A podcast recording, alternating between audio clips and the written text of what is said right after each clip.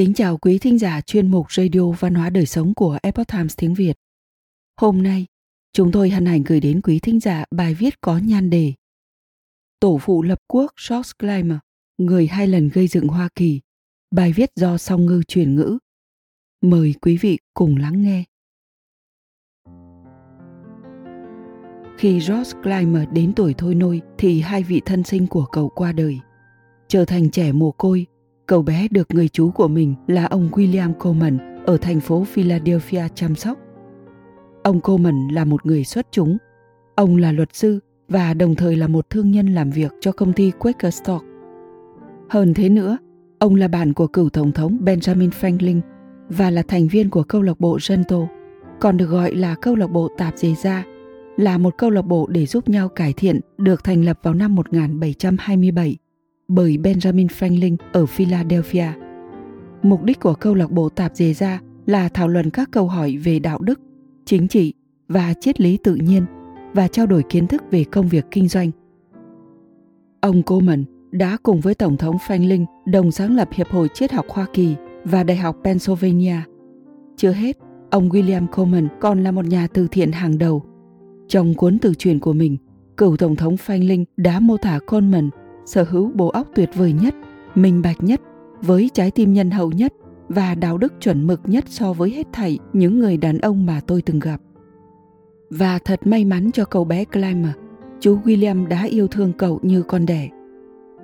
Clymer dành phần lớn thời gian để học trong một thư viện rộng lớn của người chú. Chú Coleman thường xuyên trông thấy cậu bé miệt mài với những cuốn sách ở thư viện. Jonathan Swift là tác giả mà Clymer say mê nhất. Kết quả là cậu đã sớm phát triển tình yêu đối với việc học hành và tiếp nhận tư tưởng Cộng hòa như một triết lý chính trị. Do đó, ông coi trọng quyền tự do theo định nghĩa của Thomas Gordon và John Tranker, những người đã viết bài với bí danh Cato vào những năm của thập niên 1720. Mọi người đều có quyền kiểm soát đối với các hành động của mình và mọi người đều có quyền được thụ hưởng thành quả từ những giá trị lao động, nghệ thuật và thương mại của mình, miễn là những gì anh làm không gây tổn hại xã hội và không gây tổn hại cho những cá nhân sống trong xã hội, miễn là anh ta không chiếm đoạt của người và không ngăn trở người khác thụ hưởng những gì mà người ta mong muốn được thụ hưởng. Ngoài ra, sở học của George còn được tiếp tục bồi đắp trong phòng tài vụ của người chú, nơi cậu được đào tạo về các con số và được truyền thụ những kiến thức cơ bản trong việc điều hành một doanh nghiệp thương mại. Một thương nhân có sức ảnh hưởng trong những giai đoạn khó khăn. Clyde được thừa kế một phần tài sản từ ông nội mình vào năm 1750. Sau đó, khi chú William Coleman qua đời vào năm 1769, ông cũng được thừa hưởng phần lớn tài sản của người chú. Đó là một sự may mắn lớn xét về mặt vật chất. Tuy nhiên, đây là một thời điểm vô cùng khó khăn. Cuộc chiến tranh giữa Pháp và Ấn Độ đã khiến một số lượng lớn người Pháp rời khỏi Bắc Mỹ. Nhưng các nhà chức trách Anh quốc vẫn quyết định để lại 10.000 quân đồn trú trên lục địa này để tăng nguồn thu nhằm duy trì lực lượng quân sự tại đây. Hành động điều hướng Navigation Act, tức là các đạo luật về hàng hải, là một loạt luật do Quốc hội Anh áp đặt vào cuối những năm 1600 để điều chỉnh các tàu Anh và hạn chế thương mại và buôn bán với các quốc gia khác. Trước đây vốn cho qua, cuối cùng đã được nghiêm túc xem xét và thực thi. Thêm vào đó, một bộ quy định mới, đạo luật đường, tức Sugar Act ra đời vào năm 1764. Những người dân thuộc địa từ thành phố Massachusetts đến Pennsylvania đã lớn tiếng phản đối việc này ngay từ đầu, họ đã làm rõ sự hoài nghi về thẩm quyền của Quốc hội trong việc đánh thuế. Để biểu đạt sự phản kháng, nhiều người dân thuộc địa đã tẩy chay hàng hóa của Anh quốc. Tuy nhiên, sự hỗn loạn thực sự xảy ra khi Quốc hội chính thức thông qua đạo luật tem thuế, tức Stamp Act, năm 1765. Đây là lần đầu tiên mẫu quốc áp dụng thuế nội địa đối với các thuộc địa. Đáp lại, nhóm phản đối mang tên các con trai của tự do tức Son of Liberty, đã gây ra các cuộc bạo loạn trên đường phố. Thêm vào đó, các cơ quan lập pháp tại thuộc địa đã thông qua các nghị quyết về đạo luật chống lại đạo luật tem thuế. Và tại một hội nghị về đạo luật tem, giữa các thuộc địa đã đưa ra một phản đối chung lên Quốc hội và Hoàng gia Anh. Clymer, năm đó 26 tuổi và mới vừa kết hôn, cũng là một trong những người dân phản đối đạo luật này. Thật vậy, trong số những người ưu tú ở Philadelphia, ông là một trong những người ủng hộ mạnh mẽ nhất cuộc kháng chiến chống lại Vương quốc Anh. Mặc dù đạo luật tem thuế cuối cùng đã bị bãi bỏ, Quốc hội đã ngay lập tức thông qua đạo luật quyền thu thuế, tức Declaratory Act. Động thái này nhằm nhắc nhở người dân thuộc địa rằng Quốc hội vẫn sẽ duy trì nguyên tắc căn bản với việc nắm trong tay quyền lập pháp đối với các thuộc địa trong mọi trường hợp. Đạo luật thao dần ra đời sau đó đã chứng minh điều này và phong trào chống nhập khẩu bùng nổ một lần nữa tại thuộc địa. Nó làm tê liệt công việc xuất khẩu của Vương quốc Anh. Cùng lúc đó, Clemmer đã dẫn đầu các phong trào nỗ lực tẩy chay hàng hóa từ Anh quốc ở thành phố Philadelphia, đồng thời là tác giả của các ấn phẩm và báo cáo chính trị ủng hộ nền độc lập tách khỏi Anh. Đây là một quan điểm rất cấp tiến vào thời điểm đó, bất chấp sự phản đối đến từ các thuộc địa. Đạo luật Townsend đã được thực thi nghiêm ngặt bởi Charles Townsend, một chính trị gia người Anh và đồng thời là người đề xuất ra chúng. Khi cơ quan lập pháp tiểu bang Massachusetts ban hành một thông tư nhằm chống lại đạo luật Townsend, thống đốc bang đã giải tán cơ quan lập pháp. Việc này đã dẫn đến các cuộc bạo loạn và sự xuất hiện của bốn trung đoàn quân Anh ở Boston. Chính trong bầu không khí chính trị ngột ngạt đó, Clymer đã kế thừa hầu hết công việc kinh doanh của chú mình. Vì thế giờ đây, ông có quá nhiều thứ để mất. Sự chiếm đóng quân sự ở phía Bắc khiến mối quan hệ giữa chính quyền Anh quốc và người dân tiểu bang Massachusetts ngày càng xấu đi. Và nói rộng ra, đó cũng là tình trạng giữa nhà nước Anh với các thuộc địa khác. Việc một nhân viên hải quan ở Boston giết một cậu bé 12 tuổi Christopher Snyder là một giọt nước làm tràn ly. Cái chết này dẫn đến sự kiện thảm sát Boston chỉ trong vài tuần kế tiếp. Quân đội Anh sau đó đã được rút khỏi Boston. Đạo luật trà và đảng trà Mặc dù mọi thứ dường như đã trở nên im ắng sau năm 1770, sự vụ Gaspier The Gaspier Affair năm 1772, khi một tàu hải giám Anh quốc bị tấn công ngoài khơi của bờ biển đảo Rose Island. Điều này đã một lần nữa gây nên sự căng thẳng giữa Anh quốc và các thuộc địa. Năm kế tiếp, đạo luật trà T Act đã được thông qua nhằm ủng hộ công ty Đông Ấn, đồng thời triệt hạ những người buôn lậu sống ở thuộc địa.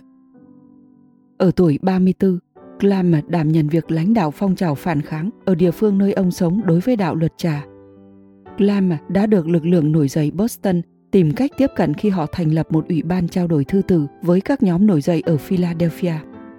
Clam cũng đóng một vai trò quan trọng trong cuộc họp trà Tea Meeting ở thành phố Philadelphia vào ngày 16 tháng 10 năm 1773. Nơi đây, công chúng bị ấn tượng bởi lý lẽ, sự chân thành, lòng nhiệt thành và lòng yêu nước mãnh liệt của Clam. Theo một người viết tiểu sử thuộc thế hệ đầu, cuộc họp đã đưa ra một số nghị quyết, một trong số đó nêu rõ rằng nghị quyết gần đây được thêm vào bởi công ty Đông Ấn để vận chuyển trà của họ sang thuộc địa Hoa Kỳ với điều kiện phải nộp thuế khi cập cảnh là một động thái mở để ra cường một kế hoạch cấp bổ trưởng và đồng thời là một sự công kích lớn đối với sự tự do của Hoa Kỳ. Các nghị quyết của cuộc họp trà Tea Meeting tại thành phố Philadelphia truyền cảm hứng cho người dân tại Boston để giải quyết theo cách tương tự Thật vậy, John Adams, một người gốc Massachusetts sau này đã viết rằng Ngọn lửa đã bùng lên vào ngày đó, tức ngày 16 tháng 10 năm 1773. Nó nhanh chóng lan đến Boston và dần dần lan rộng khắp lục địa. Đây là cơn địa chấn đầu tiên đã giải phóng Hoa Kỳ khỏi Anh quốc. Tháng 12 năm đó, chỉ vài ngày sau buổi tiệc trà Boston gây chấn động, thành phố Philadelphia đã có riêng cho mình một tiệc trà họ chặn một tàu chở trà từ Anh Quốc và chính Clam đã thuyết phục thuyền trưởng quay lại và trở về Anh Quốc. George Clam do đó đã giúp khơi mào một chuỗi sự kiện mà cuối cùng đã bùng nổ thành một cuộc cách mạng vũ trang. Ký vào văn tự lập quốc Sau khi tiếng súng chấn động khắp thế giới được bắn tại Lexington châm ngòi cho chiến tranh cách mạng Mỹ, ông Clam đã đáp lời hòng kêu gọi và huy động những tình nguyện viên yêu nước. Đồng thời, Ông kéo thêm nhiều người Anh cùng hợp tác với những người dân tại Pennsylvania để hỗ trợ George Washington và lực lượng lục quân tại lục địa. Ông cũng thành lập một lực lượng địa phương quân và giúp chấn thủ thành phố Philadelphia. Cũng trong khoảng thời gian đó, để thể hiện sự ủng hộ của chính mình đối với chính nghĩa, ông đã đóng góp phần nhiều vàng bạc của mình vào tiền giấy của quốc hội, hay còn gọi là đồng lục địa. Sau cùng, ông đã mất khối tài sản khi đồng tiền lục địa bị làm phát và trở thành vô giá trị – Tuy nhiên, khi một phần của phái đoàn Pennsylvania tới Quốc hội lục địa thứ hai từ chối tuyên ngôn độc lập chung được đề xuất và rời khỏi cơ quan đó, Clem à, đã được bầu để thay thế chỗ trống của họ. Ông đã thực hiện được trọng trách quan trọng này và như vậy ông đã có mặt để ký tên lên văn tự sáng lập của liên minh mới. Cùng với 55 người khác để ủng hộ bản tuyên cáo này, Lemmer và các đồng nghiệp của ông tuyên bố Chúng tôi cùng cam kết với hết thảy, chúng tôi lấy sinh mạng, vận may và danh dự thiêng liêng của chúng tôi để thực hiện cam kết, cùng với lòng tin vững chắc vào sự che chở và chu toàn của Thượng Đế. Ông Clemmer tiếp tục hoạt động như một cầu nối giữa George Washington và Quốc hội lục địa. Đây là một trọng trách mang tính đầy rủi ro vì công việc này thường liên quan đến việc di chuyển bí mật qua những vùng lãnh thổ của kẻ thù để có mặt tại tiền phương. Ông đã phục vụ trong quốc hội trong gần như tròn vẹn thời gian của cuộc kháng chiến. Chưa hết, ông đã giúp dựng lập hiến pháp của thành phố Pennsylvania, đồng thời duy trì quan hệ liên minh với thành phố Sunny và thành phố Delaware. Thêm vào đó, ông còn kêu gọi những đóng góp to lớn cho lực lượng lục quân tại lục địa. Sau chiến tranh, ông tiếp tục làm việc như một thương gia trong khi vẫn phục vụ trong cơ quan lập pháp Pennsylvania. Tiếp theo, ông đại diện cho tiểu bang có mặt tại Hiệp ước Philadelphia vào năm 1787. Chính tại đó, hiến pháp đã được viết ra và Clem là một nhà lập quốc đã ký tên lên hiến pháp. Vì vậy, ông Clymer đã trở thành một trong số ít nhà lập quốc đã ghi tên trên cả tuyên ngôn độc lập và 11 năm sau, hiến pháp của liên bang. Để vinh danh Clymer, một quận và một thị trấn ở thành phố Pennsylvania và một thị trấn ở thành phố New York được đặt theo tên của ông. Quý thính giả thân mến, chuyên mục Radio Văn hóa Đời Sống của Epoch Times tiếng Việt đến đây là hết. Để đọc các bài viết khác của chúng tôi, quý vị có thể truy cập vào trang web epochtimesviet.com. Cảm ơn quý vị đã lắng nghe, quan tâm và đăng ký kênh. Xin chào tạm biệt và hẹn gặp lại quý vị trong chương trình lần sau. Kính chúc mọi điều bình an và tốt lành tới quý vị cùng người thân.